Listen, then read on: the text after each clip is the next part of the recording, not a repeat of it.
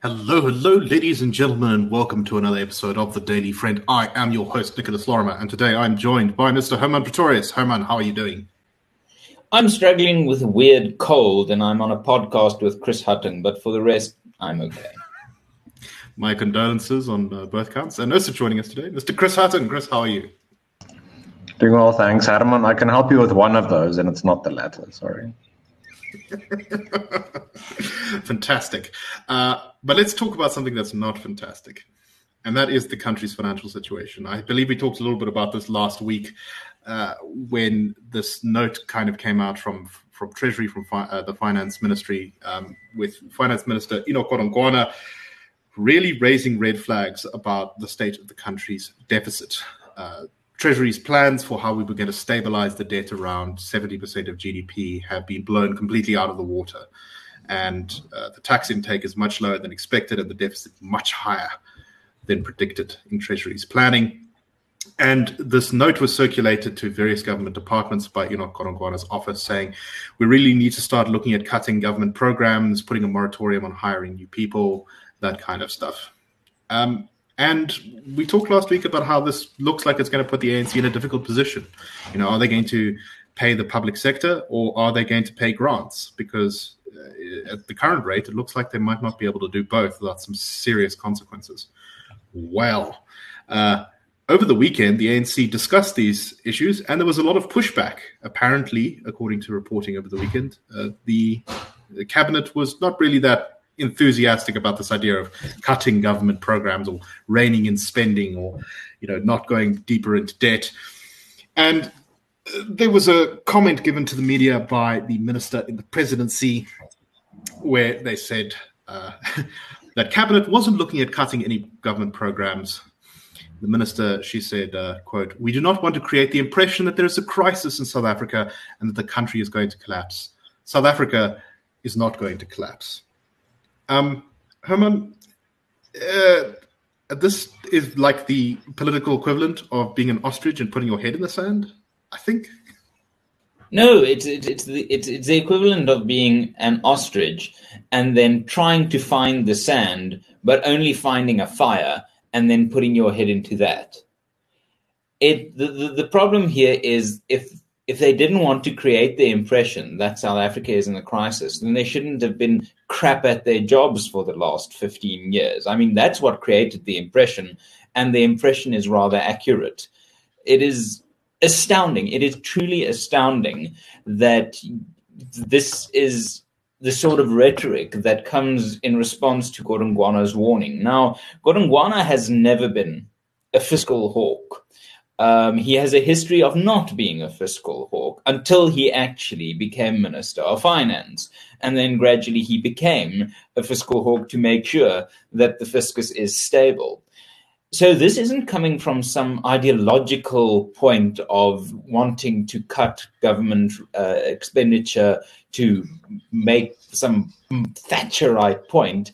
This is a man who has, for the longest time in his political career, been in favor of large state spending, if that guy starts saying, how about, you know, we pump the brakes a little bit and apply just a bit of hesitancy and, and circumspection here, then you need to know that there's actually something going massively wrong. This isn't Trevor Manuel, who I remember as a pure with a, a Thatcherite hairdo and a Thatcherite handbag saying, oh, look, we're practically all Thatcherites now. This isn't the Trevor Manuel who insisted that um, we run a budget surplus for three years that happened to coincide with economic prosperity and economic growth unknown to South Africa for the last 30 years. This is a guy who really is looking at the pragmatic state of his balance sheet and coming to the same conclusions as Tito Mboweni just a few years ago when he was standing in parliament with his bloody aloe vera plant or whatever it was and trying to explain to the rather thick ANC MPs what a sovereign debt crisis is. So we must take it from whence it comes. This is, I mean, it's serious stuff. The, the moment your finance minister starts saying things like, oh, by the way, government, to fund the programs we have in mind, we have to possibly put up VAT with two percentage points. I mean, then you know you're serious. And the fact that the idiots in cabinet can't actually bring themselves to realize there's a problem stems from, I think, three places. Number one, it's the National Democratic Revolution. Ideology must trump all reality. Number two, there are many sub intelligent beings in that body that we call a cabinet. And number three, Mr. Ramaphosa himself has allowed the idea of modern monetary theory to enter and infect the economic and fiscal thinking of the presidency. So you know, pick your poison. We've got three of those, and they're all, you know, pretty toxic to the fiscal health of our country.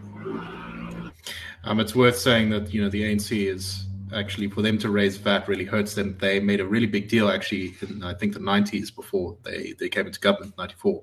Um, even suggesting they might abolish VAT because they believed it to be a regressive tax. Uh, and now, you know, and, and that's also, I think, why they held off for so long on actually raising it.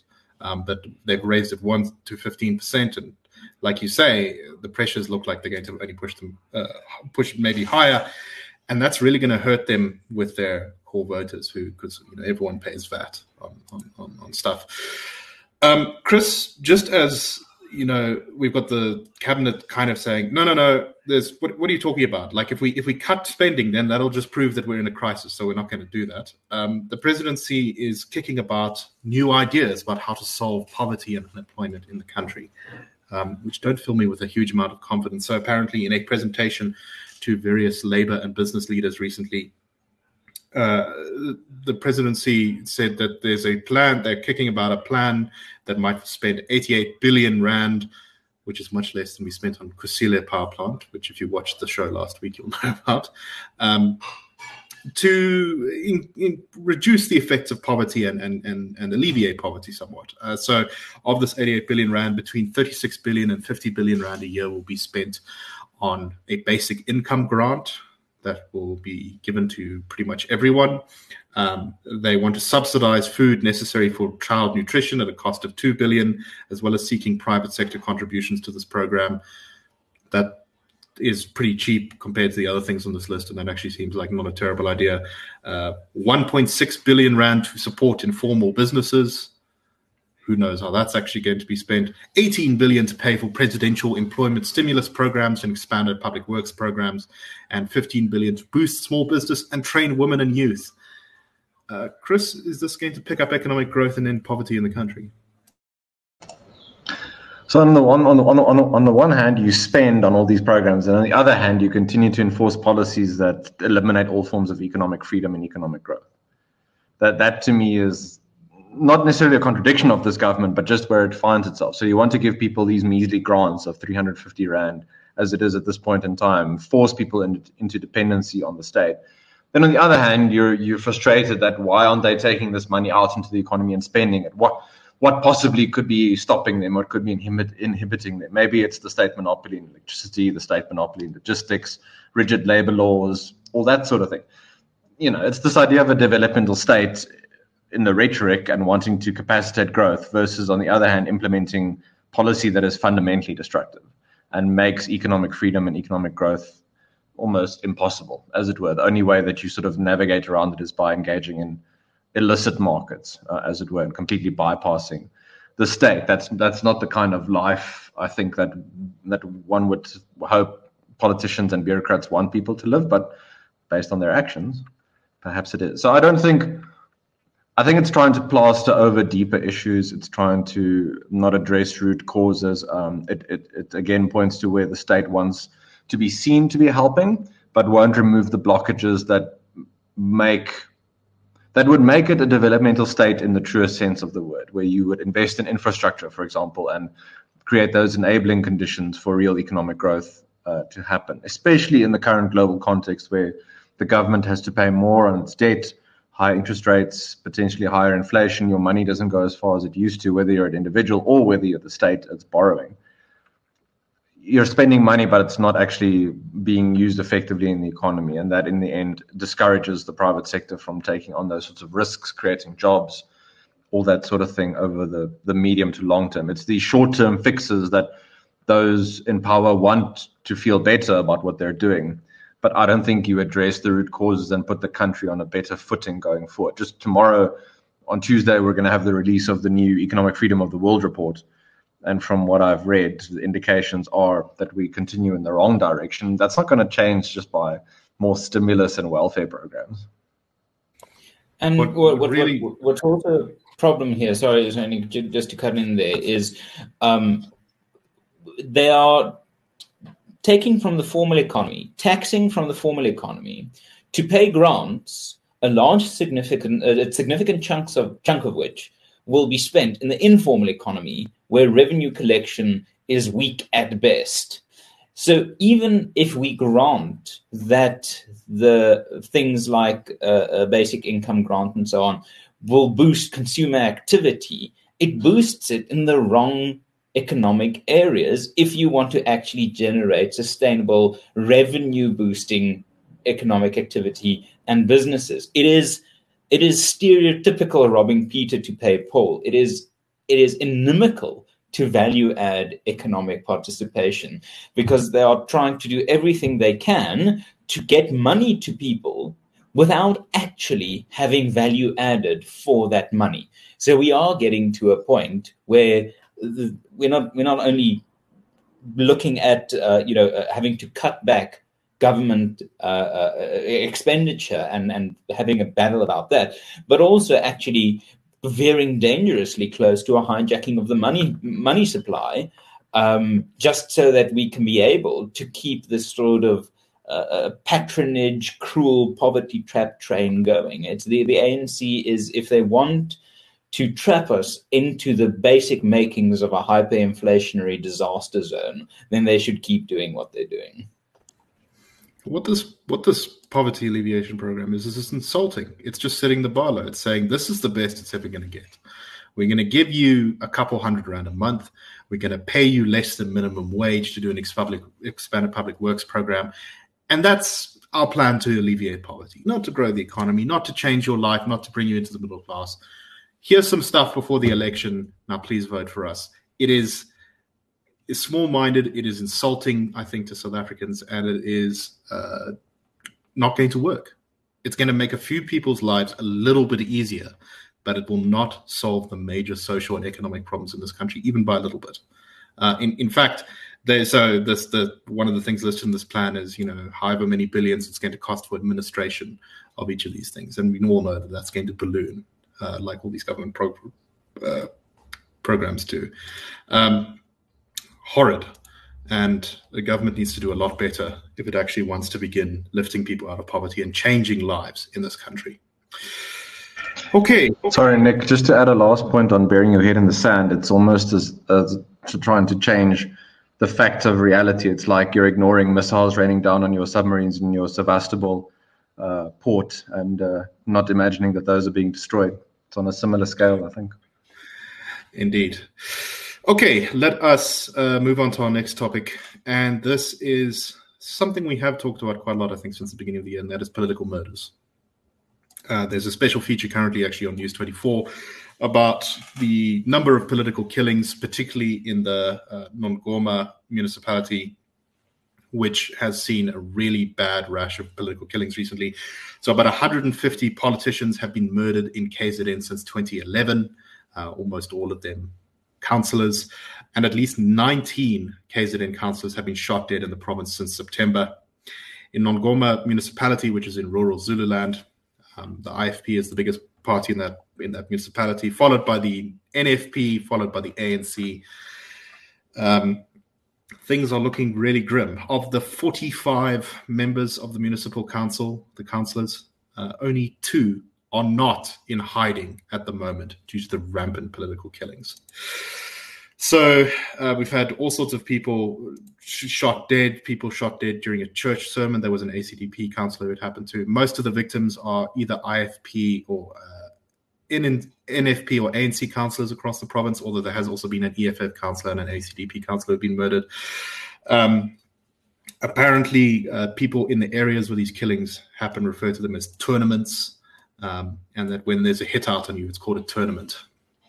Uh, and there is fears that this is only going to get worse as we approach 2024. Now, I don't know the details of this, but according to this story, there was a court order which, in this uh, Nongoma municipality, prohibited the NFP from holding uh, from standing in by-elections for various wards.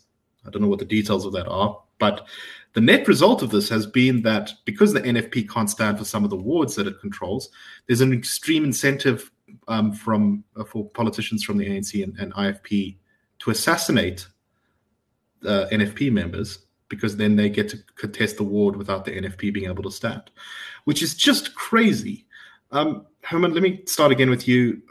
What do you make of this? I mean, you know, this is not a new problem in South Africa. This is an old problem, but it does seem to be accelerating recently. And the police are really not doing a great job at reining it in. Yes, I mean that's that's the kindest way of describing police incompetence. Um, not doing much, un- unquote. The this is also not a new thing to KwaZulu Natal. KwaZulu Natal has been um, the arena for political murders um, in South Africa for at least the last 50 years.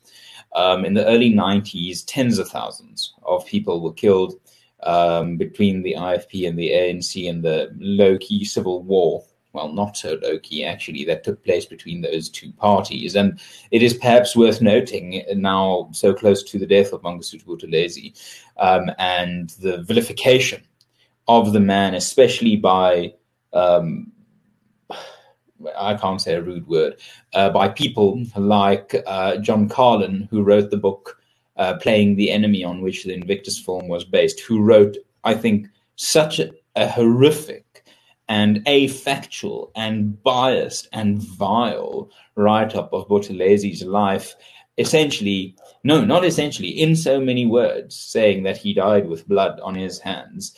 Um, this it just illustrates the disconnect between propaganda and reality and how exquisitely brilliant the ANC was at propaganda um, around the struggle years, making the IFP out as the agitators when there was plenty of blame to go around. Because as we look at these stats, it's the IFP councillors and the IFP politicians who are the main target of these sorts of political killings, at least within KwaZulu Natal, of course, where they are um, a significant rival to to the ANC. But on a further point, this is an inevitable outflow of a few factors. Number one, uh, political violence that has been normalized through um, you know struggle culture, through the the ANC um, accepting the people's war strategy as a legitimate means of struggle, of political activism.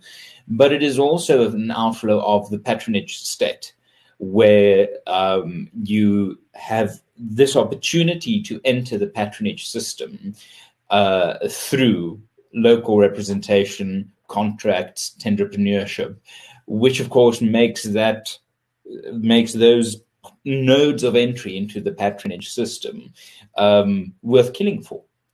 Um, and we've seen this in labor unions in the Northwest and Limpopo, and we've seen this with councillors in uh, in those provinces as well. But worst of all, in KwaZulu Natal, where people have bought into the culture of patronage. The idea is that if you are politically connected, you will get some bucks filtering your way from the system. But uh, slightly connected to our first story, when the money starts running out, the patronage network doesn't flow as freely as it used to, or as the expectation might have been when you dip your toe into the blood the first time. So then there's this incentive to become more aggressive in asserting and taking control of more uh, lucrative uh, points in this patronage network. And for people with very little uh, value add skills to offer, with political connections and with uh, a culture of violence around them, uh, political assassination for political control and political patronage starts making a lot of sense. So this isn't a surprise. It's not a mystery. It's not an enigma as to why this is happening. This is the outflow of cultural political factors within the politics of the ANC, the IFP, KwaZulu Natal, and the patronage state when things get bad and we start running out of money. The carcass is picked bone bare. So, of course, the vultures will turn on each other. Right, and of course, you know, it goes without saying that democracy can't function at all when people are getting murdered. Um, how are you supposed to hold your councillors to account if they're hiding very legitimately from the threat of being murdered? Uh, and and you can imagine that. I mean, you know, I don't know if they've been able to hold any council meetings in this municipality, but I suspect not for a while uh, because everyone is afraid of being whacked. Chris, what do you make of this story? Just to highlight two things. So, the potential risk of this sort of thing increasing uh, as we head in towards the elections next year. Um, so, as the stakes increase for control of ever fewer resources, then you increase the possibility that this kind of behavior will simply be ramped up. Um, and then, just secondly, the risk for possible coalition governments and how exactly they break up these sorts of incentives and systems. I don't think it should by any means be considered an easy thing I mean, in some metros now, like in Tshwane, for example, having to change the norms that have become the case over years now um, there in terms of service delivery, but also how it's linked to patronage, to those wrong sorts of incentives. It's all about who you know in terms of if you get a contract or not. It's not about actual service delivery or merit and, and, and producing good work. So there's a big opportunity there for those possible coalition partners to present viable alternatives. I think if they can convince voters and show how maybe they've at least changed some of it where they have governed. You know, it shows it can show that that can make a material difference if you start to change these systems and these incentives. My, my hot take on some of this is that actually, uh, while I think there's a lot of nonsense that goes on with the VIP protection budget in the country that is often used as status stuff, um, particularly in KZN, but I think increasingly in the rest of the country too. It actually is a legitimate reason thing for politicians to spend money and, on. Um, Nick, I mean, a few weeks ago, um, the, the uh, relatively reliable evidence emerged that there were plans to kidnap the wife of the Tshwane mayor, Cilliers Brink, amidst the municipal workers' strike. That is insane. It is. It is. It is insane, and it is. It is an illustration of just how far um, removed politics has become from what ordinary South Africans would consider moral behavior, and the fact that the police is, I mean, to, on the one hand, to try and involve them in this discussion would be doing them would be paying them a compliment to think that somehow they are relevant to this crisis of this deteriorating political or body politic, and that violence and murder and kidnap is just becoming part and parcel of our country's politics. It would be a compliment to them to say, "Oh, look, they're they're involved," but at the same time, it is absolutely shocking that the police has as a mandate a preventative role in crime and violence, and it's very rare in criminological you know studies where you can exactly determine the people who will be the victims of a crime you know people want to commit. One of the problems with preventative policing is you can't control who will create commit what crime against whom. When we're talking about politics when we're talking about councillors in hiding we know exactly what crimes who will intend to are, will are likely to be committed against whom, and still and still the police fail to have to play any constructive, sensible role. It is, uh, you know, it is it is shameful. It is shameful, and there's a reckoning coming for people like Bheki Cele, who one day, um, I'm bloody sure uh, that you know the the the the, the wheel will turn and it'll grind to a pulp those people who committed and who allowed this to be committed. And the, the, the political big cheeses of the ANC over the last 15 years, they might sleep well for now, but I do pity them 10 years from now. Okay, let us go on to our last topic for today. And this is about uh, an ongoing problem that's really been developing in Gauteng. And this is the endless blaming uh, blame game being played between uh, the municipalities, the city of Joburg and city of Tshwane in particular, and Rand Water. And from what I understand of the situation, and I'm not uh, uh, uh, an expert by any means, however, that most of the blame should probably land with Rand Water. And this is once again, Rand Water has issued a warning uh, to to the municipalities. Uh, I think in this case, the city of Joburg, that um, uh, there's probably going to be reduced water supply supplied to these municipalities due to quote high consumption levels. Um, Rand Water says that an increase in usage is placing great strain not only on its uh, systems but also on the Joburg water systems, and that its stations are on the quote brink of collapse um, as they are currently operating at maximum capacity. Uh, they are currently level one water restrictions in Gauteng, uh, where we're not supposed to use water in certain cases. They, the Rand Water spokesperson said you should turn off taps while brushing teeth, repair leaking taps, use sprinklers if necessary between sunrise and sunset, cover swimming pools to prevent quick water evaporation, install low flow restriction on taps at home.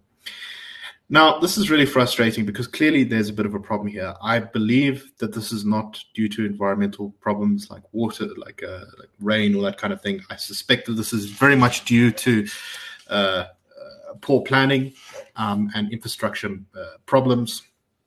Um, I know that this problem always gets worse when there's load shedding because apparently they haven't been able to get together the resources necessary to get like generators at the pumping stations and that kind of stuff. So uh, we really do seem to be heading slowly but surely towards the possibility of water shedding in Gauteng to accompany our load shedding. Um, Nick, yes, can I come first in on this story because I, I I I hate I hate with a burning passion what Rand Water has has warned against. If they think South African or the Gauteng's water problems are the result of people not closing a tap while brushing their teeth. They haven't been to Gauteng. For the few months earlier this year, when I wasn't at the IRR and I was working for a political party, I had to deal with situations in Emfuleni where residents would tell me that their kids wait for cold to come during the night so that uh, water droplets can form against the walls of shacks under pipes dripping so that they can put little coke cans under those dripping points so that the um, they could have some fluid to drink the next morning.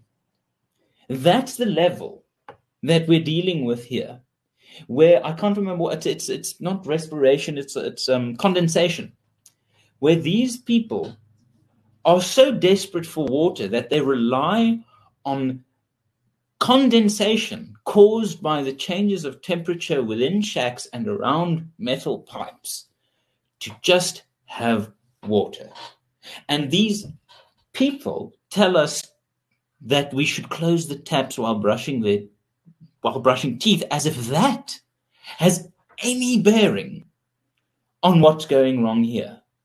We have situations where weeks go by of raw sewage flowing into water supplies in Gauteng, but we have to close our taps while brushing our teeth. It is frankly, it, it, it yeah, I, I just think to to to uh, yeah, I don't know. Well, well, said. Well said. And this is exactly why I'm bringing this topic up because it feels a lot like about how Eskom talks about load shedding. We know the causes of load shedding. We know that they're due to bad policy. We know that they're due to corruption. We know that they're due to things like that. And yet, there's so much of the messaging is focused on, well, no, actually, it's your fault because you use too much. Uh, huge amounts of water, something like I think between 20 and 40% of water in most municipalities is lost due to leaks which is purely an infrastructure problem, which should purely be a government's responsibility. And you know what? We have in Gauteng alone, we have lost uh, the, the, the rate of loss of water channels to flow from the various places, even if it is for irrigation, over the last 20 years ranges between 300% and 500%. That's the level of infrastructure loss we're dealing with. And then Rand Water would come and say, sprinklers, brushing teeth. What in planet are these people living on if they think that's where you see the solution? I mean, it, it really is just astounding. Sorry if I'm going into sort of three octaves higher than my usual voice, but it, it just is mind bogglingly moronic. Here's here's here's what will happen, and this happened exactly with electricity. People will reduce usage, and then Rand Water will start to say, "Man, we're really having difficulty selling water right now. This is a big problem. We need to we need to up the tariffs," which is exactly what happened with electricity. Uh, Chris, final thoughts on this before we close for today. No, I don't. I don't think anyone could say it better than Hermann has today, and it. it it puts pay to all the lip service around the state wants to care for people, it wants to help them, it wants to fix or alleviate some of the legacy of apartheid and colonialism, which the ANC government is now rolling out again as the reason why everything is so bad. Um, so after 30 years, that's why it hasn't managed to to help um, so many millions of South Africans with the ba- very basics of sort of a quality quality of life that we would expect for for everyone as a as a basic human being.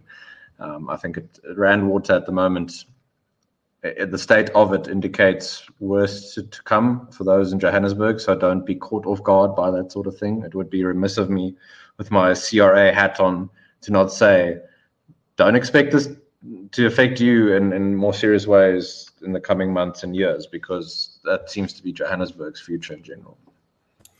Right, and if the opposition does take over Gauteng after the next election, it is uh, this is going to be one of the things that they need to start on right away, is getting our water supplies working properly and stop uh, so we can stop having this issue. Okay, that is all the time we have for today. Thank you very much for watching. We uh, hope that you found this show interesting, and we will be back tomorrow with the Daily Friend wrap. I will not be here on the last two episodes of the week because uh, I'm going on holiday, but uh, my colleagues here will hold down the fort in the meantime. So anyway, I hope you all have a wonderful day. Cheerio.